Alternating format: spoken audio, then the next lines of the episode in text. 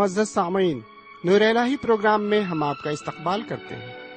ہمارا پرخلوص سلام قبول کریں۔ امید قوی ہے کہ آپ بفضل و کرم خدا و تعالی خوش و شادمان ہوں گے۔ ان دنوں ہم مقدس بائبل کے پرانے عہد نامے سے سیم النبی کی دوسری کتاب کا مطالعہ کر رہے ہیں۔ سیم النبی کی دوسری کتاب پہلی کتاب کا بقیہ حصہ ہے۔ داؤد کی حکومت، یہودا اور اسرائیل سمیت پوری قوم پر حکمرانی کی تاریخ ہے۔ اس کتاب میں داؤد کی لغزش اور گناہوں کے ازالہ سے متعلق ذکر ہے اور پھر داؤد کی خدا پرست اور کامل مومن کی تصویر پیش کی گئی ہے۔ آئیے آج کے اس مطالعے میں ہم خدا کے کلام کے ساتھ پیش رو ہوں اور احکام خدا بندی سے روبرو ہوں۔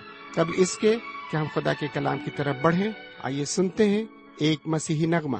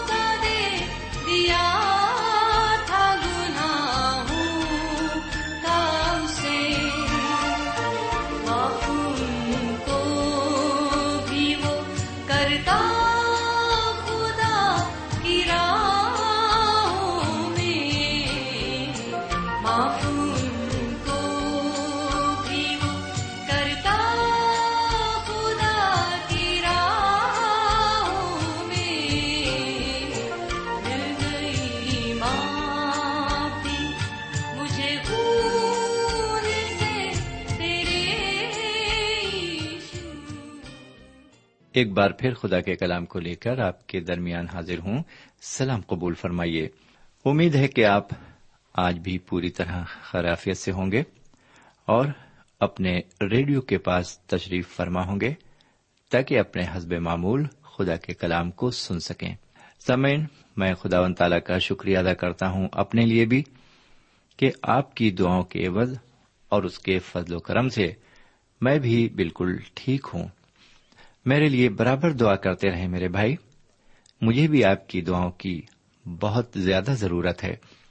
مجھے یقین ہے کہ آپ مجھے دعا میں ضرور اٹھاتے ہیں اور بڑی دلی کے ساتھ، سنجیدگی کے ساتھ آپ میرے لیے دعا کرتے ہیں۔ سامعین، میں آپ سے ایک چیز اور کہنا چاہتا ہوں۔ جب آپ ہمارا پروگرام سنتے ہیں اور جب آپ کو اس سے کچھ فیض حاصل ہوتا ہے یا کچھ سیکھنے کو ملتا ہے، تو آپ بھی اپنی رائے سے ہمیں برابر نوازتے رہیں۔ پچھلے دنوں سے ہمیں بہت سے سامعین کے خطوط موصول ہو رہے ہیں اور وہ اپنی کیفیت خطوں کے ذریعے لکھ رہے ہیں۔ وہ بتا رہے ہیں کہ اس پروگرام کے ذریعے انہیں کیا فیض حاصل ہو رہا ہے۔ تو میرے بھائی بہن، آپ بھی مجھے مہینے میں کم سے کم ایک خط ضرور لکھیں۔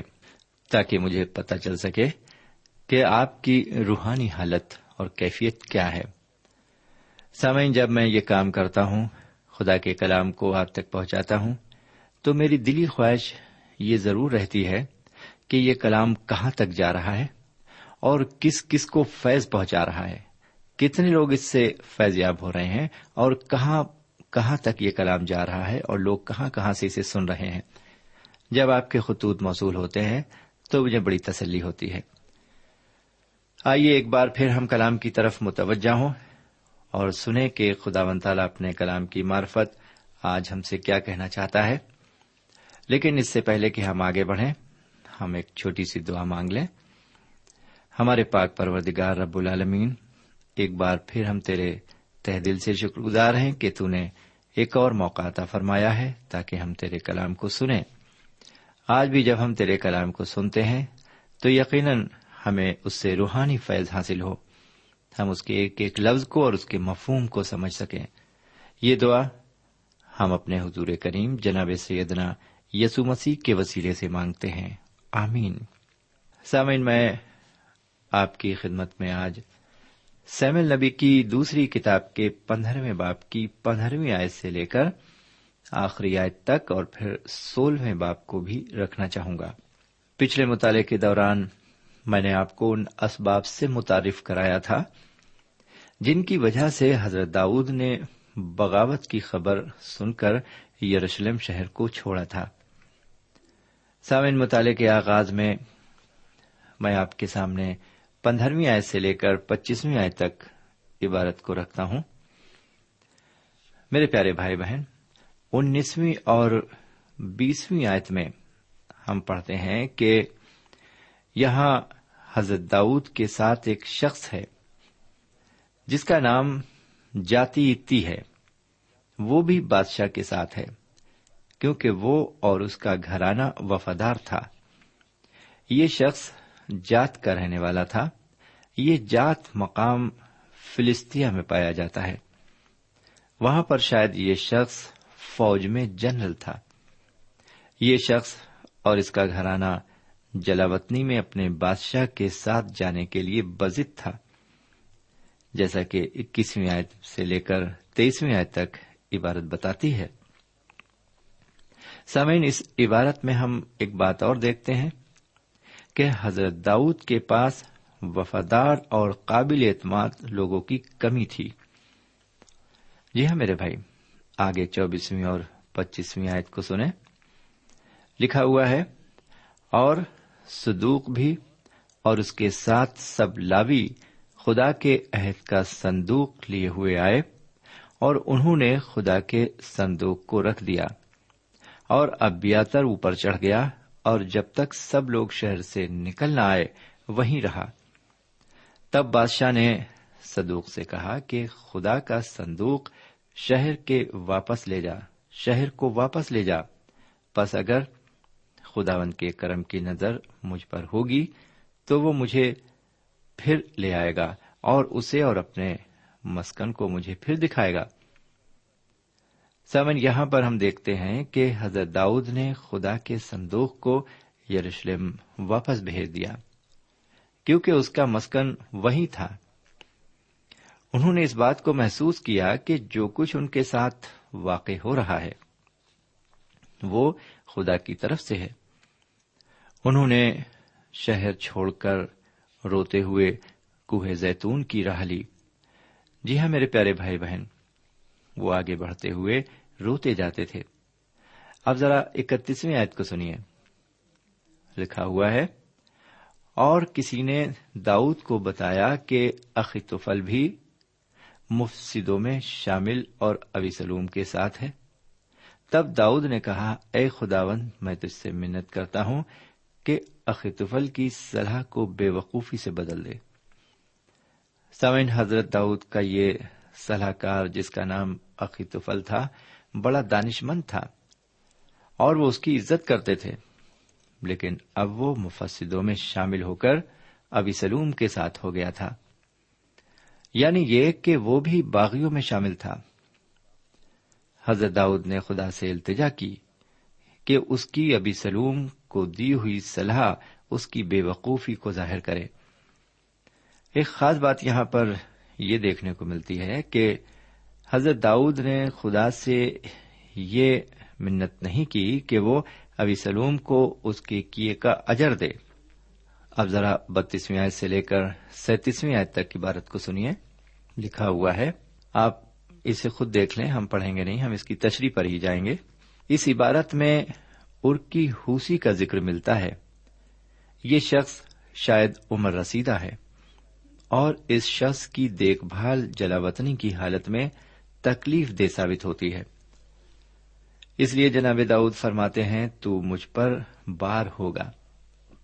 تو مجھ پر بار ہوگا۔ جی ہاں سمین وہ ان پر ایک بار ہوگا۔ اور جناب داؤد اس وقت بار اٹھانے کی حالت میں نہیں ہے جناب داؤد حوسی سے فرماتے ہیں کہ جس طرح وہ ان کا وفادار خادم رہا ہے، اسی طرح جا کر وہ ابھی سلوم کی خدمت کرے اور عقیتفل کی صلاح کو باطل کرے۔ کیونکہ وہ ابھی سلوم سے اس کی بغاوت میں مددگار بن گیا تھا۔ دوسری بات یہ بھی تھی کہ حوسی ان کے لیے مخبری کرنے کا خطرہ بھی اٹھا سکتا تھا۔ اب میں آپ کو سولہویں باب میں لے چلتا ہوں۔ اس باب میں آپ دیکھیں گے کہ زیبا جو کہ مفیبوست کا نوکر ہے، حضرت داؤد کو دھوکہ دیتا ہے۔ پہلی آئے سے لے کر آٹھویں آیت تک عبارت میں لکھا ہوا ہے۔ وہاں پر ہم دیکھتے ہیں۔ پہلی اور دوسری آیت کے مطابق مفیبوست یونتن کا بیٹا تھا، جو کہ لنگڑا تھا۔ چونکہ جناب داؤد اور یونتن میں کافی گہری محبت تھی، اس لیے یونتن کے مر جانے کے بعد جناب داؤد مفیبوست کے ساتھ مہربانی سے پیش آئے اور اسے ایک بادشاہ زادے کی طرح اپنے پاس رکھا۔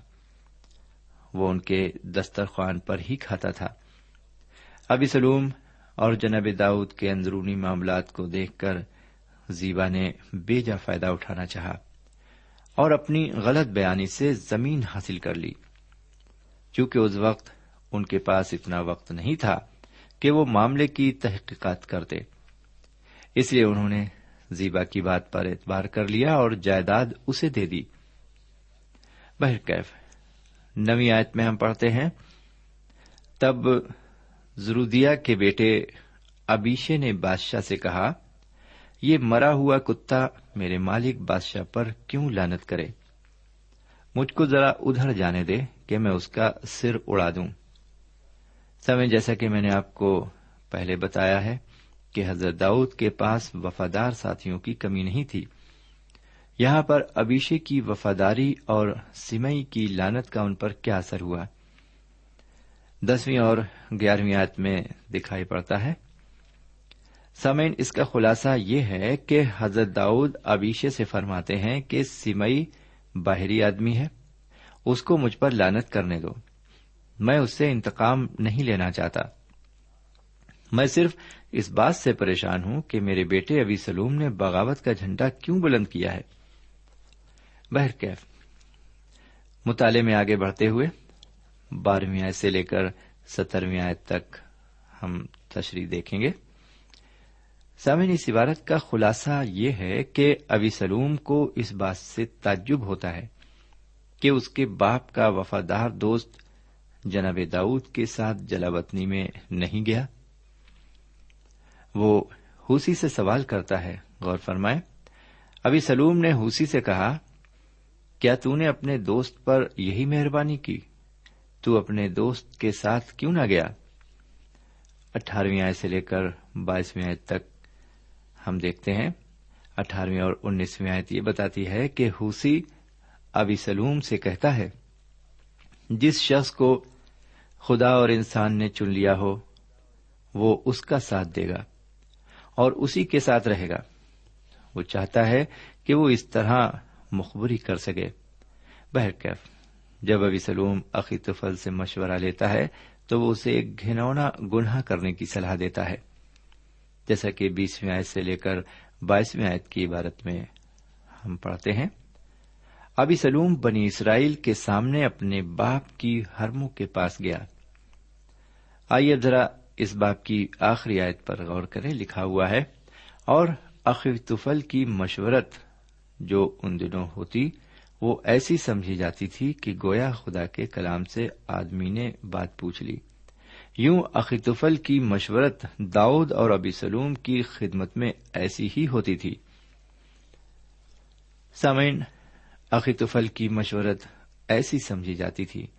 گویا خدا کے کلام سے آدمی نے بات پوچھ لی۔ یہ جز خدا کے اس کلام کی طرف اشارہ کرتا ہے جو اس نے ناتن نبی کی معرفت حضرت داؤد سے کیا۔ جی ہاں یہ کلام بارہویں باپ کی گیارہویں اور بارہویں آیت میں مرقوم ہے۔ آپ کی بادشاہت کے لیے میں اسے یہاں ایک بار پھر دوہراتا ہوں۔ غور فرمائے لکھا ہوا ہے، سو خداون یوں فرماتا ہے کہ دیکھ، میں شر کو تیرے ہی گھر سے تیرے خلاف اٹھاؤں گا۔ اور میں تیری بیویوں کو لے کر تیری آنکھوں کے سامنے تیرے ہمسائے کو دوں گا، اور وہ دن دہاڑے تیری بیویوں سے صحبت کرے گا، کیونکہ تو نے تو چھپ کر یہ کیا، پر میں سارے اسرائیل کے روبرو دن دہاڑے یہ کروں گا۔ سمن ایک بار پھر جناب داؤد نے غاروں اور ماندوں کا سہارا لیا ہے۔ حالانکہ حضرت داؤد ایک بوڑھے اور تجربے کار جنگجو آدمی ہیں۔ لیکن وہ اپنے بیٹے کو نقصان پہنچانا نہیں چاہتے، کیونکہ وہ اس سے پیار کرتے ہیں۔ سمین حالانکہ حضرت داؤد مشکلوں میں گرفتار ہیں، لیکن وہ ان سے منہ نہیں موڑتے اور نہ ہی ہراساں ہیں۔ وہ ان سب تکلیفوں کو برداشت کریں گے جب تک کہ خدا و تعالیٰ ان سے راضی نہ ہو جائے۔ حضرت داؤد کی شخصیت بڑی ہی عظیم تھی۔ انہوں نے ایک بدترین گناہ کیا تھا۔ وہ ایک عظیم شاہکار تھے۔ ان میں ایک کمزوری تھی۔ سامن ہم میں سے ہر ایک میں کوئی نہ کوئی کمی ضرور ہوتی ہے۔ کیا آپ کسی ایسے شخص کو جانتے ہیں کہ جس میں کوئی کمی نہ ہو؟ شاید آپ نہیں جانتے۔ ہم سب کی زندگی میں کوئی نہ کوئی خامی اور کمی ضرور ہوتی ہے۔ کوئی بھی راست باز نہیں، ایک بھی نہیں۔ رومیو کے خط کے تیسرے باپ کی نویں اور دسویں آیت میں ہم پڑھتے ہیں۔ کوئی بھی راست باز نہیں، ایک بھی نہیں۔ یہ خدا و تعالی کا کلام ہے، اس لیے ہمیں خدا تعالی کا شکر گزار ہونا چاہیے کہ وہ ہمیں نکال نہیں دیتا، ہمیں زندگی سے خارج نہیں کر دیتا۔ یہ اس کی عظیم محبت کا ثبوت ہے کہ اس نے حضور کریم جناب سیدنا مسیح کو ہمارے گناہوں کی بخشش کے لیے نجات کا وسیلہ بنایا۔ کیا ہم نے ایمان لا کر انہیں اپنا نجات دہندہ قبول کیا ہے۔ میرے بھائی، اب ہم تھوڑا آگے بڑھتے ہیں اور آئیے اب ہم سولہویں باپ کی ایک عبارت پڑھ لیں۔ میرے بھائی، یہ عبارت ہم پانچویں آیت سے پڑھیں گے۔ یہاں پر لکھا ہوا ہے، جب داؤد بادشاہ بہریم پہنچا تو وہاں سے ساؤل کے گھر کے لوگوں میں سے ایک شخص جس کا نام سمئی بن جیرا تھا نکلا اور لانت کرتا ہوا آیا اور اس نے داؤد پر اور داؤد بادشاہ کے سب خادموں پر پتھر پھینکے اور سب لوگ اور سب سورما اس کے دہنے اور بائیں ہاتھ تھے اور سمئی لانت کرتے وقت یوں کہتا تھا، دور ہو دور ہو، اے خونی آدمی، اے خبیز خداون نے ساؤل کے گھرانے کے سب خون کو، جس کے عوض تو بادشاہ ہوا، تیرے ہی اوپر لوٹایا، اور خداون نے سلطنت تیرے بیٹے ابی سلوم کے ہاتھ میں دے دی ہے، اور دیکھ، تو اپنی ہی شرارت میں خود آپ پھنس گیا ہے، اس لیے کہ تو خونی آدمی ہے۔ تب ضروریہ کے بیٹے ابیشے نے بادشاہ سے کہا، یہ مرا ہوا کتا میرے مالک بادشاہ پر کیوں لانت کرے؟ مجھ کو ذرا ادھر جانے دے، کہ اس کا سر اڑا دوں۔ بادشاہ نے کہا اے ضروریہ کے بیٹو، مجھے تم سے کیا کام؟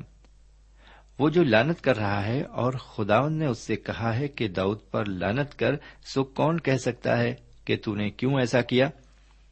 اور داؤد نے ابیشے سے اور اپنے سب خادموں سے کہا، دیکھو، میرا بیٹا ہی جو میرے سر سے پیدا ہوا، میری جان کا طالب ہے۔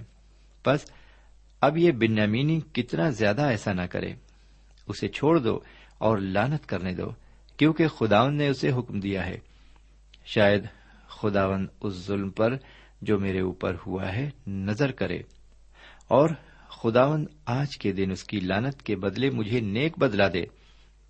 سو داؤد اور اس کے لوگ راستہ چلتے رہے اور سمئی اس کے سامنے کے پہاڑ کے پہلو پر چلتا رہا اور چلتے چلتے لانت کرتا اور اس کی طرف پتھر پھینکتا اور خاک ڈالتا رہا۔ اور بادشاہ اور اس کے سب ہمراہی تھکے ہوئے آئے اور وہاں اس نے دم لیا۔ سامن یہاں پر ہم دیکھ رہے ہیں، ہم نے دیکھا کہ اس عبارت میں کہ ایک شخص ہے جس کا نام سمئی ہے اور کس طرح سے وہ حضرت داؤد کے خلاف ان کے برے دنوں میں، برے وقت میں ان کے خلاف کھڑا ہو گیا ہے اور اعلانیہ طور پر سب کے سامنے وہ انہیں گالیاں دے رہا ہے، وہ انہیں لانت دے رہا ہے۔ اور طرح طرح کی باتیں ان کی شان میں کہہ رہا ہے۔ لیکن وہ کیا کہتے ہیں؟ جب ان سے یہ کہا جاتا ہے کہ یہ مرا ہوا کتا کیوں ایسی باتیں بول رہا ہے، تو وہ کہتے ہیں کہ کوئی بات نہیں، وہ تو غیر ہے، باہر کا آدمی ہے۔ اور خدا شاید یہ چاہتا ہے کہ مجھے یہ سب کچھ باہر کے لوگوں کے ذریعے سنایا جائے، شاید یہ میری سزا ہے، اسے کہنے دو۔ لیکن افسوس تو یہ ہے کہ میرا خون میرے خلاف ہے۔ میرا خون میرے خلاف ہے۔ سب سے زیادہ افسوس جناب داؤد کو اسی بات کا ہے۔ بہر کیف آگے بڑھتے ہیں اور ایک عبارت اور پڑھے لیتے ہیں۔ سولہویں باپ کی پندرہویں آیت سے تیسویں آیت تک اور ابھی سلوم اور سب اسرائیلی مرد یروشلم میں آئے اور عقیتفل اس کے ساتھ تھا۔ اور ایسا ہوا کہ جب داؤد کا دوست ارکی خوسی ابھی سلوم کے پاس آیا تو اسی نے ابھی سلوم سے کہا، بادشاہ جیتا رہے۔ بادشاہ جیتا رہے۔ اور ابھی سلوم نے حوسی سے کہا، کیا تو نے اپنے دوست پر یہی مہربانی کی؟ تو اپنے دوست کے ساتھ کیوں نہ گیا؟ حوسی نے ابھی سلوم سے کہا، نہیں، بلکہ جس کو خداون نے اور اس قوم نے اور اسرائیل کے سب آدمیوں نے چن لیا ہے، میں اسی کا ہوں گا اور اسی کے ساتھ رہوں گا۔ اور پھر میں کس کی خدمت کروں؟ کیا میں اس کے بیٹے کے سامنے رہ کر خدمت نہ کروں؟ جیسے میں نے تیرے باپ کے سامنے رہ کر خدمت کی، ویسے ہی تیرے سامنے رہوں گا۔ تب ابھی سلوم نے عقیتفل سے کہا، تم صلاح دو کہ ہم کیا کریں۔ سو عقیتفل نے ابھی سلوم سے کہا کہ اپنے باپ کی ہرموں کے پاس جا، جن کو وہ گھر کی نگہبانی کو چھوڑ گیا ہے۔ اس لیے کہ جب سب اسرائیلی سنیں گے کہ تیرے باپ کو تجھ سے نفرت ہے، تو ان سب کے ہاتھ جو تیرے ساتھ ہیں قوی ہو جائیں گے۔ سو انہوں نے محل کی چھت پر ابی سلوم کے لیے ایک تمبو کھڑا کر دیا اور ابی سلوم سب بنی اسرائیل کے سامنے اپنے باپ کی ہرموں کے پاس گیا اور عقیتفل کی مشورت جو ان دنوں ہوتی وہ ایسی سمجھی جاتی تھی کہ گویا خدا کے کلام سے آدمی نے بات پوچھ لی۔ یوں عقیتفل کی مشورت داؤد اور ابی سلوم کی خدمت میں ایسی ہی ہوتی تھی۔ میرے پیارے بھائی بہن، یہاں پر یہ سولہواں باب سیمل نبی کی دوسری کتاب کا سولہواں باب ختم ہوتا ہے۔ یہاں پر ہم دیکھتے ہیں کہ ایک صلاح کار بہت اچھا صلاح کار جو کل حضرت داؤد کا وفادار صلاح کار تھا اور طرح طرح کی اور اچھی صلاح دیتا تھا، آج وہ ان کے مخالف، ان کے دشمن، ان کے بیٹے ابی سلوم کے ساتھ ہے۔ اور یہاں پر حضرت داؤد نے اس کے لیے یہ دعا ضرور کی ہے کہ اس کی عقل گم ہو جائے۔ وہ اچھی صلاح نہ دے سکے اور اس کے ساتھ ایسا ہی ہوتا ہے۔ اس کی عقل کو اندھا کر دیا خدا نے اور اس نے جو یہاں پر صلاح دی، وہ ایسی صلاح دی کہ ابو سلوم کو بہت زیادہ گنہگار بنا دیا۔ جی ہاں حضرت داؤد کی ہرموں کے پاس اس نے جا کر زنا کیا۔ میرے پیارے بھائی بہن، یہ ساری باتیں اس بات کی عکاسی کرتی ہیں کہ آگے چل کر ابی سلوم کا کیا حال ہونے والا ہے۔ جی ہاں کیا حال ہونے والا ہے؟ اسے ہم آگے چل کر ہی دیکھیں گے، اگلے پروگرام میں دیکھیں گے۔ یہاں پر ہمیں اجازت دے دیجیے خدا حافظ۔ سامعین، ابھی آپ نے ہمارے ساتھ پرانے عہد نامے سے سیمل نبی کی دوسری کتاب کا مطالعہ کیا۔ اس مطالعے سے آپ کو روحانی برکتیں ملی ہوں گی۔ ہمیں توقع ہے آپ اپنے نیک جذبات بذریعہ خط ہم تک ضرور پہنچائیں گے۔ ہمیں آپ کے خط کا انتظار رہے گا۔ ہمارا پتہ ہے۔ پروگرام نور ال post box number one five seven five Sialkot Pakistan. پتہ ایک بار پھر سن لیں۔ پروگرام نور ال پوسٹ باکس نمبر ایک پانچ سات پانچ سیال کوٹ پاکستان۔ اب آپ ہم سے ٹیلی فون اور ای میل سے بھی رابطہ قائم کر سکتے ہیں۔ ہمارا ٹیلی فون نمبر ہے nine two three four four six four zero four five seven eight نو دو تین چار چار چھ چار صفر چار پانچ سات آٹھ ہمارا ای میل پتا ہے N A E M three nine four nine eight Hotmail dot com N A E M three nine four nine eight Hotmail dot com ہمارے پروگرام کا وقت اب یہیں پہ ختم ہوتا ہے۔